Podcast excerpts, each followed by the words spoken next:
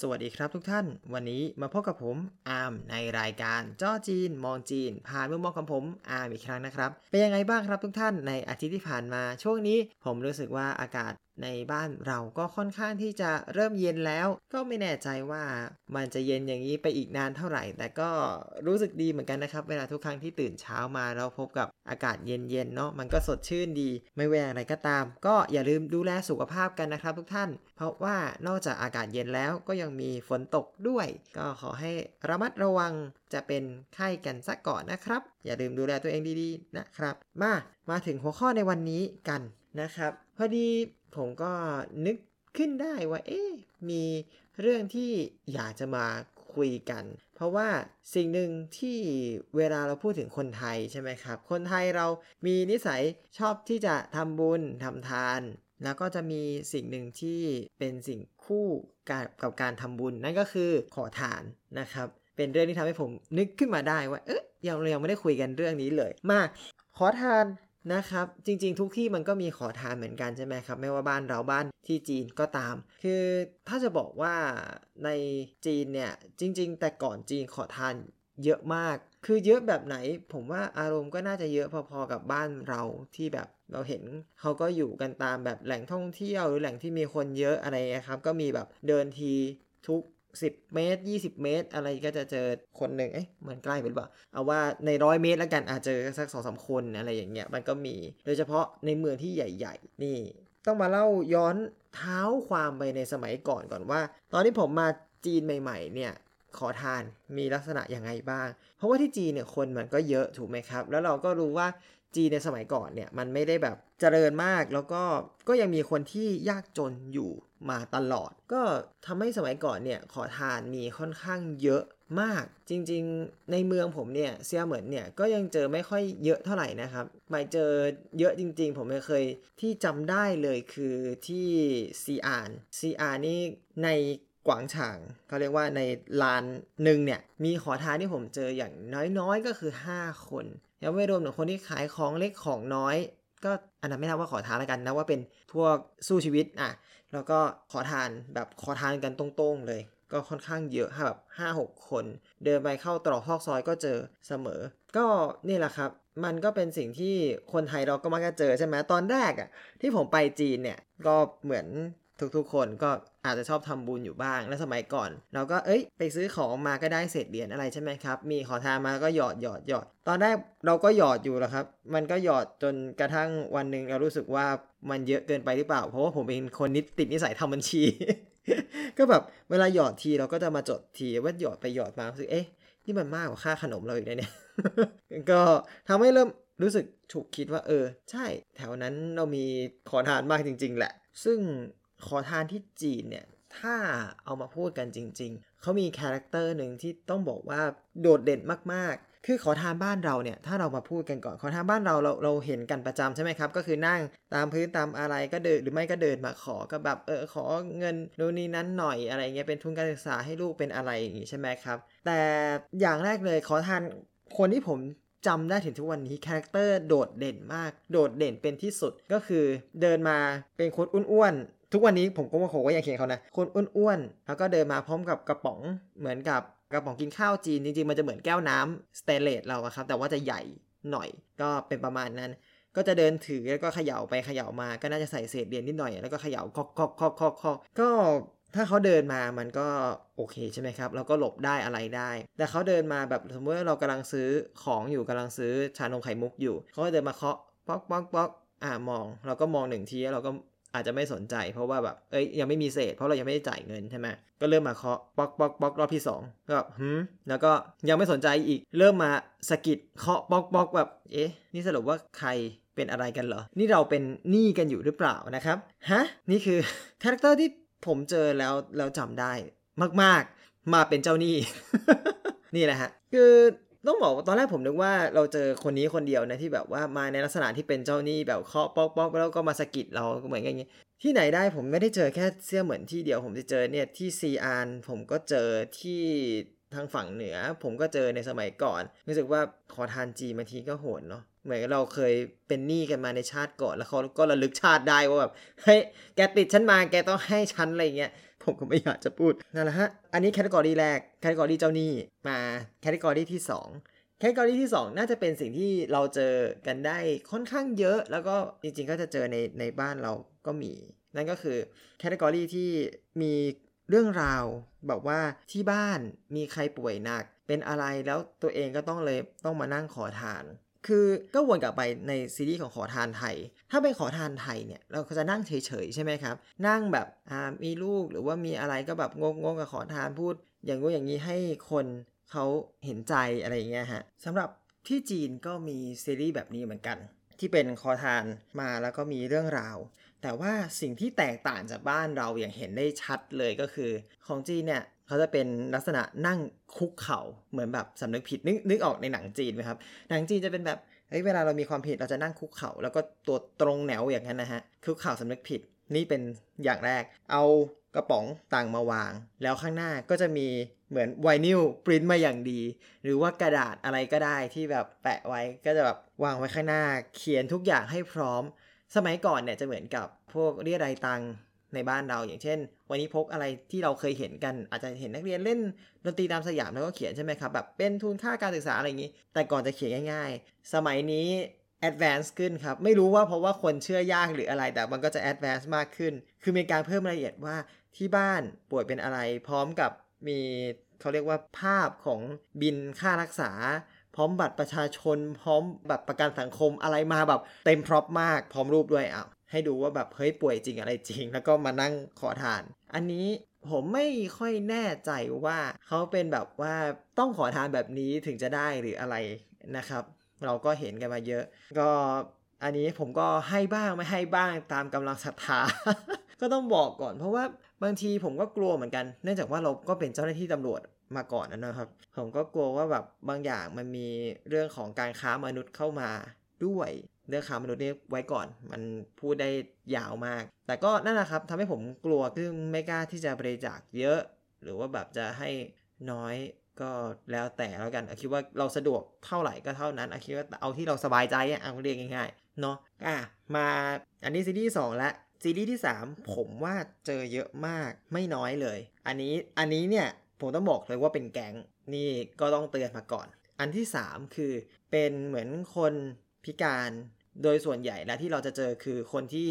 เป็นใบ้พูดไม่ได้ แล้วก็จะมาพร้อมกับขายของชิ้นหนึ่งหรือว่าบริจาคของอย่างหนึ่งขายของก็จะเป็นเหมือนปากกา อันนี้จริง ๆ บ้านเราก็เจอบ่อย แต่ว่าถ้ามาเป็นแบบจีนจริง ๆ คือต้องมีสมุดที่เขียนว่าบริจาคเท่าไหร่ด้วย พร้อมกับด้านบนสมุดจะเขียนเป็นเนื้อเรื่องเลยว่าแบบฉันเป็นผู้พิการอย่างนี้ แล้วก็แบบว่าขอรับบริจาคเพื่อจะเอาไปสมทบทุนนู่นนี้นั้นในกองทุนนู่นนี้นั้นโน้ตอะไรเงี้ยแล้วก็เขียนชื่อข้างล่างเหมือนกับแล้วก็เงินบริจาค อันนี้เนี่ยต้องบอกว่ามันอยู่ที่จีนก่อน แล้วผมกลับจากจีนมา แล้วผมมาเจอพฤติกรรมของแก๊งขอทานแบบนี้เนี่ยที่ไทยด้วย ผมเจอ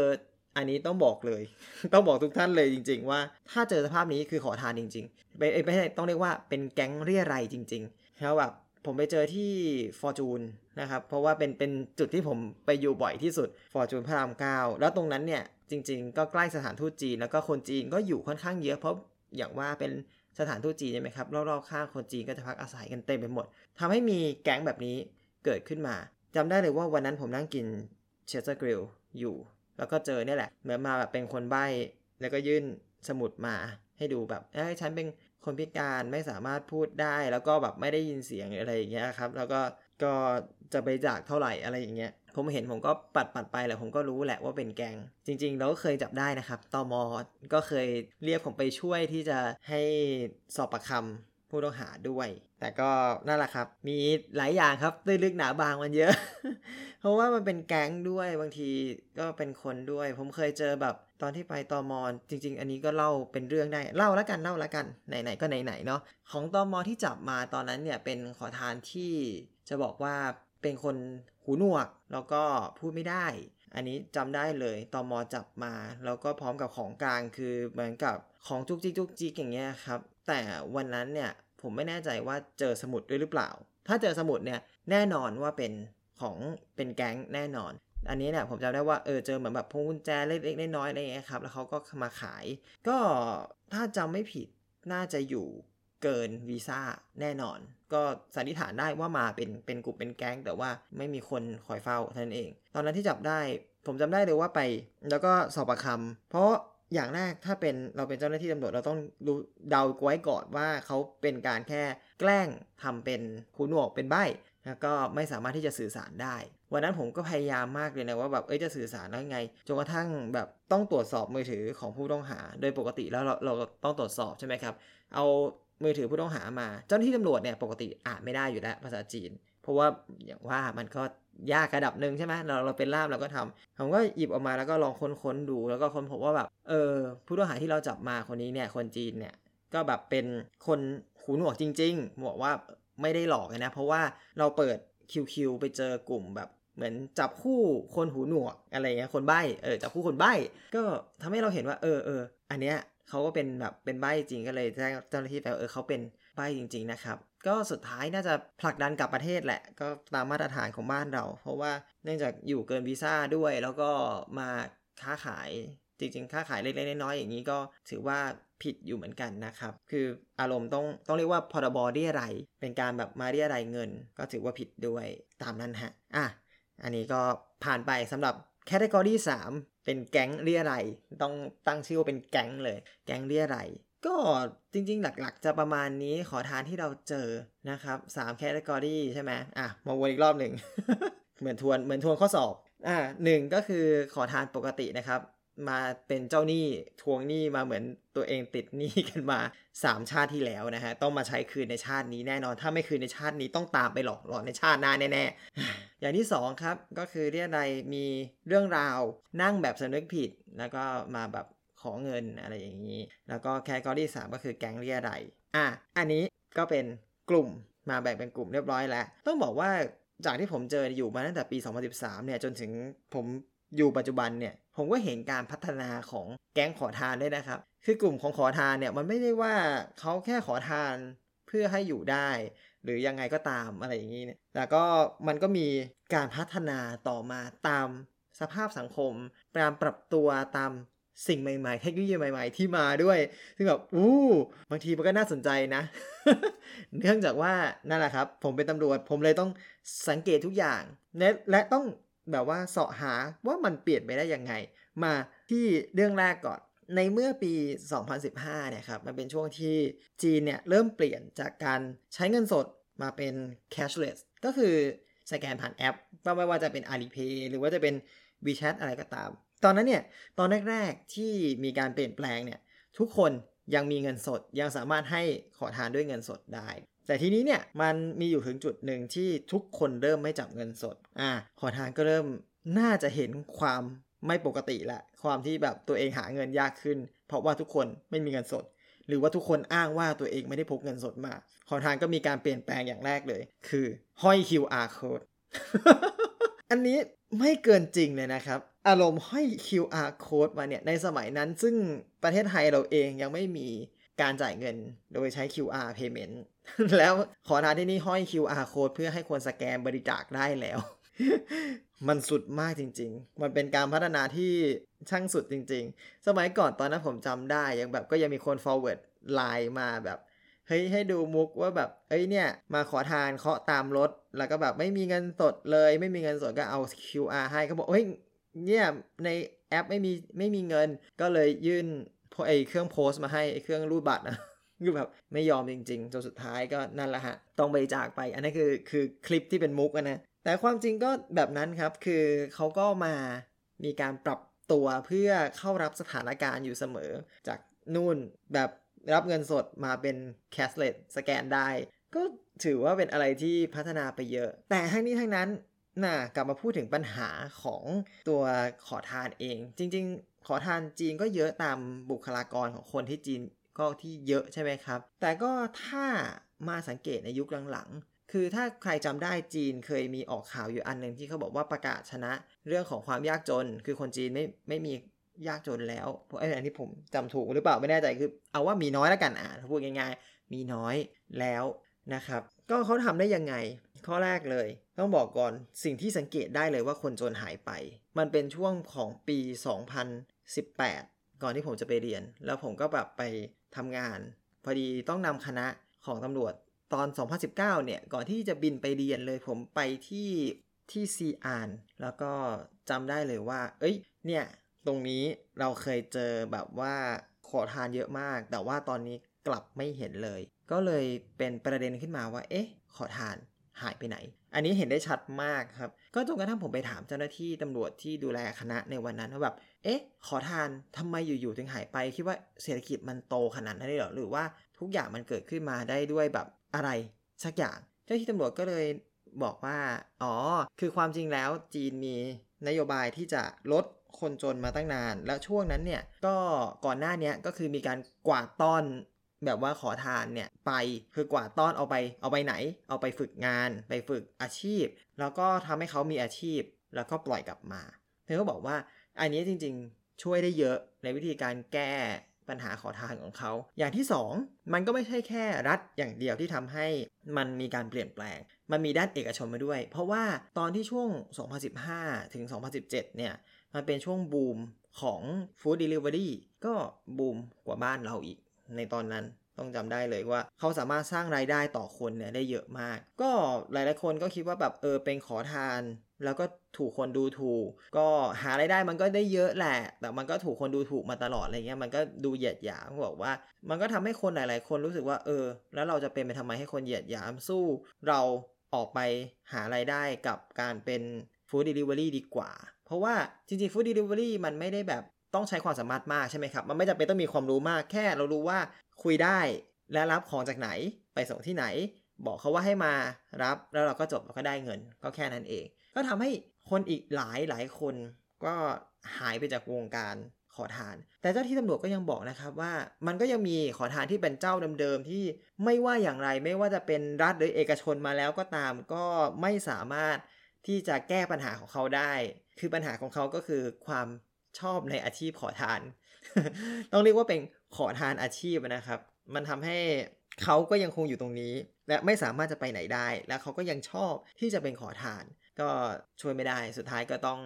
ไม่ว่าจะกลับไปเอาไปฝึกงานกี่รอบก็ตาม เขาก็ยังคงมาเป็นขอทานที่นี่ ก็ยังคงปล่อยให้มาเขาอยู่ไปขอทานอย่างนั้นแหละครับ อันนี้จริงจังมากจริงจังมาก แต่ผมชอบวิธีการแก้ปัญหาของจีนแบบนี้นะครับ คือมันดูแบบว่า เฮ้ย มันไม่ได้เป็นแค่อาศัยด้านใดด้านหนึ่ง ไม่ใช่แค่อาศัยรัฐอย่างเดียว แต่ว่ามันเป็นการผลักดันของเศรษฐกิจของฝั่งเอกชนด้วย แล้วรัฐก็ไปพร้อมกัน ต้องไม่เรียกว่าจับมือกันเพราะว่าดูเหมือนต่างคนก็ไปแต่ละทาง แต่สุดท้ายแล้วมันก็พัฒนาให้คนจนเนี่ยเขาหายไปขอทานเนี่ยหายไป แล้วมันก็ทำให้ปัญหาอะไรต่างๆ พวกนี้หายไปด้วยเช่นกันครับ เพราะว่าขอทานก็จริง ๆ มันก็มีเรื่องของภูมิทัศน์อะไรอย่างนี้ด้วยในแต่ละอย่าง มันก็ทำให้ ทุกอย่างมันดูดีขึ้น อะ อันนี้ก็จบเรื่องของขอทานไว้สั้นๆนะครับ แล้วก็มีเรื่องของขอทานอีกคนหนึ่งที่จริง ๆ ผมก็อยากแชร์เหมือนกันที่ผมค่อนข้างชอบ คือแถวมอผมเหมือนกัน จริงๆจะมีอยู่ที่หนึ่งเป็นธนาคารอัตโนมัติ ตรงแยกนั้นเนี่ยจะมีขอทานอยู่คนหนึ่งนั่งอยู่สีซอทุกวัน ก็เป็นวันนี้พกนะครับ คือได้ยินมาว่าเขาเป็นคนตาบอดเขาเป็นวันนี้พกตาบอดมาสีซอ อยู่ตรงนี้ ณจุดนี้ประจำต้องบอกว่าไม่ได้ทุกวันแต่เป็นประจำนะฮะก็เขาเป็นคนตาบอดได้แค่ว่าเป็นคนตาบอดแล้วเราก็ไม่เคยรู้ว่าเขาตาบอดจริงไม่จริงใช่ไหมครับแค่ได้เคยยินว่าได้ยินมาว่าเขาตาบอด ตอนแรกผมก็เห็นเออเขาก็สีซอยอยู่ตรงนี้ทุกวันแบบขยันขันแข็งมากผมก็ผมก็หยอดเงินบ้างอะไรบ้างนะครับ เพื่อนก็บอกว่าเนี่ยคนนี้เขาดีมากเลยนะ เขาเป็นคนที่ตาบอดจริง แล้วก็แบบว่าให้อาหารมา ถ้าเกิดเราให้อาหารอ่าเขาก็จะหยุดเล่น แล้วเขาก็จะกินอาหารนั้น กินจนหมดแล้วค่อยเล่นต่อ คือความหมายคือไม่ได้แบบเหมือนขอทานบางคนที่แบบว่าขอเงินเพื่อไปกินเหล้าหรืออะไรเงี้ยคือต้องการแค่เงินแล้วไม่ได้ต้องการเพื่อเอาชีวิตรอด แต่คุณลุงคนนี้เนี่ยคือเพื่อให้มีชีวิตอยู่จริง ๆ คือแบบใครให้อะไรมาหยุดหมดมันก็อย่างที่ว่าผมก็เป็นเจ้าหน้าที่ตำรวจผมก็ยังยังคงสงสัยว่าเอ๊ะเขาตาบอดจริงไหมอะไรเงี้ยจนกระทั่งมีวันหนึ่งที่ผมไปได้ไปเจอจริง ๆ ที่แบบต่อหน้าต่อตาเลยว่าเขาตาบอดจริง ๆ คือเป็นโมเมนต์ที่ไม่รู้ใครให้นมกล่องเข้ามาเป็นนมถั่วเหลืองกล่อง ก็นึกออกไหมครับปกติอ่าคนเราคนตาดีใช่ไหมครับ แกะหลอดเสียบปับ๊บแล้วเราก็ดูด แต่เขาเป็นคนตาบอด วันนั้นจำได้เลยคือ เดินผ่านได้ยินเสียงเขาเรียกแหละ แต่ว่าภาษาจีนผมก็ยังไม่แข็งไม่แน่ใจ แต่ดูจากท่ารู้แหละว่าต้องการให้คนช่วย เจาะไอ้กล่องเนี้ยให้เขาเพราะเขาหาที่เจาะไม่เจอ แล้วก็มีผู้หญิงคนหนึ่งก็เดินมาก็ช่วยเจาะเขาให้เขาก็ขอบคุณแล้วเขาก็ดื่มคือแบบเป็นโมเมนต์ที่เออ สรุปว่าเขาก็ตาบอดจริงแหละ ไม่ได้เฟกว่าตาบอด ขอทานคนนี้เนี่ยก็เป็นวันนี้พกนะครับที่ทุกคนเอ็นดู แล้วก็ให้เงินเขามาตลอด ผมเองก็ผูกพันกับเขาเหมือนกันนะ ทุกครั้งที่ผ่านแล้วเราก็จะแบบเออสแกน เดี๋ยวนี้เขามีสแกนให้ด้วยนะ ไม่รู้ว่าลูกเขาทำให้หรืออะไรก็มีเดี๋ยว QR ก็สแกนให้เงินเขาไปบ้างอะไรบ้าง ก็ ผูกพันครับ คือมีวันหนึ่งแบบว่าผูกพันจะดีว่ามีวันหนึ่งเขาหายไปจากตรงนี้ อาจจะเป็นเพราะหน้าหนาวหรืออะไรไม่รู้หรือไม่มีใครมาส่งก็ไม่รู้เขาไม่มาเราก็แบบเป็นห่วง เอ๊ะเขาจะอยู่ดีไหมนะหรือว่าจะอะไรอย่างเงี้ยก็อันนี้เป็นเล็กๆ มุมเล็ก ๆ ที่แบบเจอขอทานจริง ๆ แล้วบางทีเราก็มีความผูกพันกับตรงนั้น แชร์ครับแชร์ประสบการณ์เล็ก ๆ แค่นั้นแหละ อ่าครับ วันนี้เราก็เอาไว้เท่านี้ก่อนแล้วกันนะครับ ผมไม่แน่ใจว่ามี ท่าผู้ฟังคนไหนเจอขอทานที่จีนแบบอื่น ๆ บ้างบางทีก็มาแชร์กันได้มาเม้นกันได้ หรือว่าแบบมีอยากจะคอมเมนต์วิธีเสนอวิธีมาคุยกันว่าเอ๊ะที่ทางรัฐบาลจีนที่ทางเอกชนจีนเขาแก้ปัญหาแบบนี้เนี่ย ดีไม่ดีอะไรยังไงอยากเสนออะไรมา เราก็ลองมาคุยมาเสนอกันได้นะครับ ที่คอมเมนต์เลย ก็ขอขอบคุณมาก ๆ นะครับสำหรับทุกท่านที่ติดตามมาตลอดครับผม แล้วก็มาเจอกันใหม่ในตอนหน้านะครับ สวัสดีครับ